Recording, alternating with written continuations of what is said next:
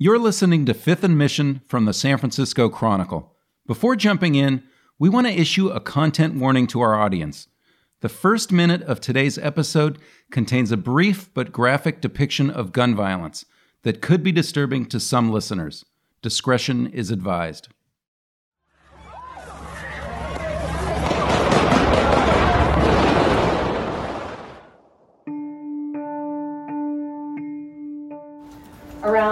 2 a.m. this morning, officers heard gunshots near 10th Street and K Street and saw people running.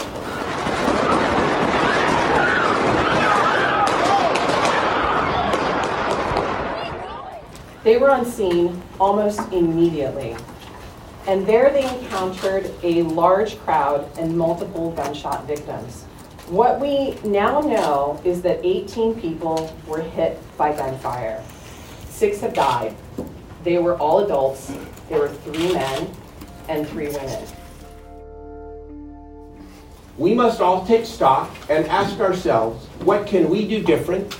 What can we do better to not ensure this will never happen again because that's impossible, but to do everything we can to minimize the chance that we will stand here like this on a Sunday afternoon, mourning the deaths of innocent people and mourning their families. This is now going to be our marching orders.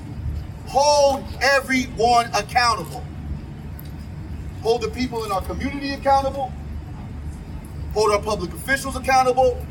Hold our law enforcement accountable. Hold ourselves accountable. This is what we have to do moving forward. The act of violence, this cowardly act, it's shameful. It makes no sense and it shouldn't ever happen in our city.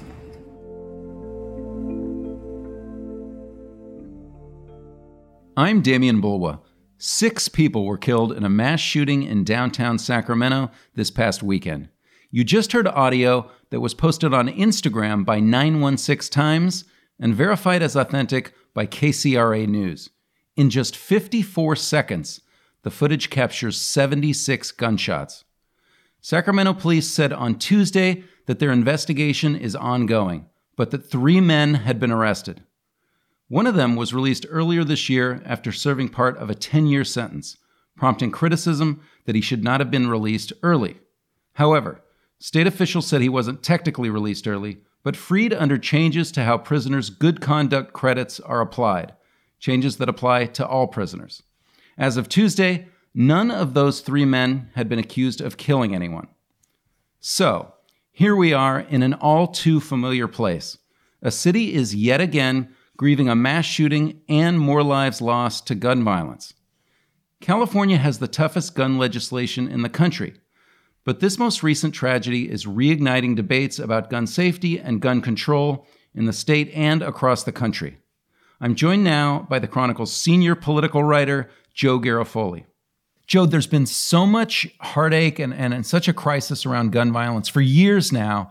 Is this shooting in Sacramento likely to lead to any changes? We'll see. It may. It's been such a, a wild ride uh, politically. Remember, four years ago, after that mass shooting at the high school in Parkland, Florida, that killed 17 people, gun control is a top three issue for Democrats. It helped them win back control of the House, and that it helped them to appeal to moderate suburban voters who were frustrated by the never-ending stream of uh, mass shootings and, and how Washington really can't get a lot done about gun violence. But since then, with the pandemic, concerns about guns have taken a back seat. In 2019, two-thirds of Californians were concerned about a mass shooting near where they lived, according to the Public Policy Institute of California. Last year, only half were. And nationally, even though gun deaths have been on the rise in the last couple of years, Gallup found that support for stricter gun laws dipped to its lowest point last year, 52% since 2014.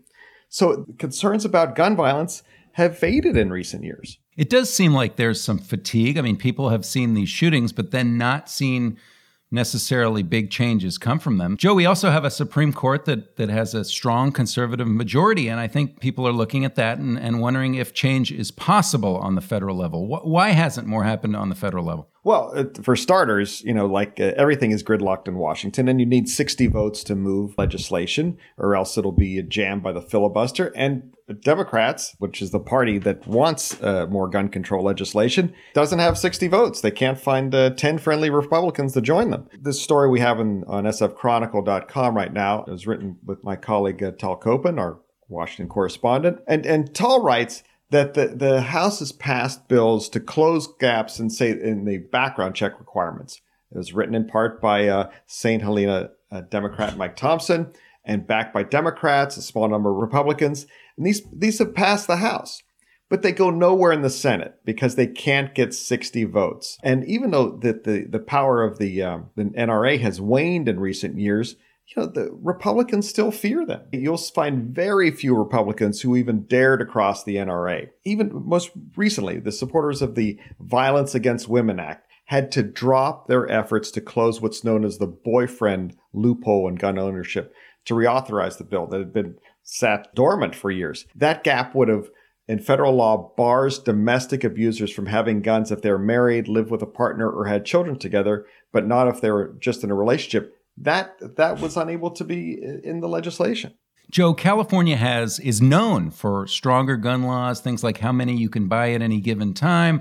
We still have an assault weapons ban in California. We've got ammunition magazine bans, but we still see mass shootings. I mean, Sacramento has had two this year. So, why is that? Well, number one, there's what 300 million guns in the country right now, uh, uh, something like that, perhaps more uh, you know, there's just a proliferation of guns out there. You you you can you can write gun laws, but there's already so many millions and millions of guns out there that you, you can't do anything about the ones that are already out there at this point. And and you and you can't build a border around the state. Uh, you can get parts to a ghost gun in the mail and, and assemble it yourself. We may have tough gun laws here, like you said, Demian, but there's maybe not as tough in nearby states like Idaho or Nevada or wherever. Nothing is stopping people from bringing uh, weapons across state lines. Yeah, and by the way, uh, uh, some of these shootings are done by simple pistols that are legal. They're yes. semi automatic pistols, they're the most popular guns out there. You're listening to Fifth and Mission. You can support the newsroom that creates this podcast by signing up for unlimited access at sfchronicle.com slash pod or by downloading the San Francisco Chronicle app.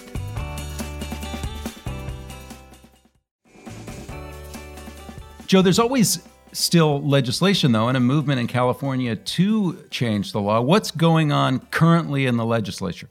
Well, there's about a dozen or so uh, gun violence related measures uh, before the legislature right now. Some of them are, not directly related to weapons. One, uh, for example, wants to see uh, community violence prevention and recovery programs covered as a Medi-Cal benefit. So there's so there's things like that in there. But there's here's a couple to watch for, and both are being pushed uh, by Attorney General Rob Bonta, who is a Democrat, the state's top law enforcement officer, and someone facing a, a big election in the June primary, and also, of course, uh, he, was likely to pass through there and, and make it into the fall. Um, his Republican opponents have either opposed these uh, measures or refused to comment about them. Wrote about them a couple weeks ago on sfchronicle.com. One measure, AB 1594, would enable Californians or the Attorney General to sue gun makers or distributors when crimes are committed using their weapons. It's a way to sort of blunt gun makers from, you know, maybe making them more disinterested in making these types of weapons. Another oh, SB 1327 would enable Californians to sue anyone who manufactures, distributes, transports, imports guns into the state or sells assault weapons, 50 caliber Browning machine gun rifles or ghost guns that we talked about. Again, that's that's kind of modeled around that uh, Texas law that is allowing people to sue anyone uh, about this. Um, so those are a couple pieces of legislation to watch out for. Eh, but again, Joe, I mean, our colleagues reported recently that a bunch of guns were straw purchased, which means someone bought them in Georgia and then sent in the mail to California. I mean, there's only so much you can do with California laws, as you stated. I, I do want to ask you just one broad question. You know, when you say that there hasn't been enough movement for Democrats in the in the gun reform world, it's still a very popular issue among voters, right? Why the disconnect between what voters may want or what they're saying in polls and actual change? Uh, on the federal level, they don't have the votes. In California, they do have the votes. Democrats have a supermajority in California. That's the basic difference. Uh, at the federal level, money, money, money, baby. Republicans fear being primaried by a, a conservative opponent who will point to them as, quote, uh, being weak on guns, maybe, or they fear uh, losing money that they, they get from uh, the gun lobby. And Joe, you've also been writing about the, the one of the big races, the attorney general race in California. Is this going to figure into that? Is the Sacramento shooting and, and, and gun control going to figure in? Oh, it, it will in, in a couple different ways, probably. Number one, the, the district uh, attorney of Sacramento is Anne Marie Schubert. She was a Republican until a couple years ago. Now she is an independent. Uh, she is uh, running for attorney general, and she's going to be in the spotlight of this case. She, it, will be up to her to uh, to file charges as the as the top law enforcement officer in, in Sacramento County. She's going to have a lot of uh, camera time, if you will, as this case uh, moves forward. She's been trying to tie Bonta to San Francisco District Attorney Chesa Boudin and Los Angeles District Attorney George Gascon, who are both progressive prosecutors. Bonta has supported them both.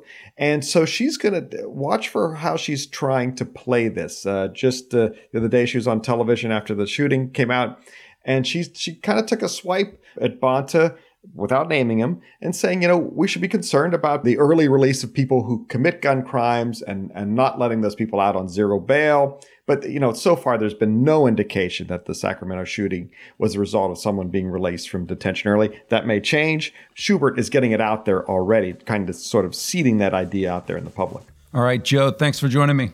Anytime. You can read the latest news about the investigation into the Sacramento mass shooting at sfchronicle.com or on the Chronicle app. Thanks again to Joe Garofoli for joining me today, to Taya Francesca Price for producing this episode, and thank you for listening.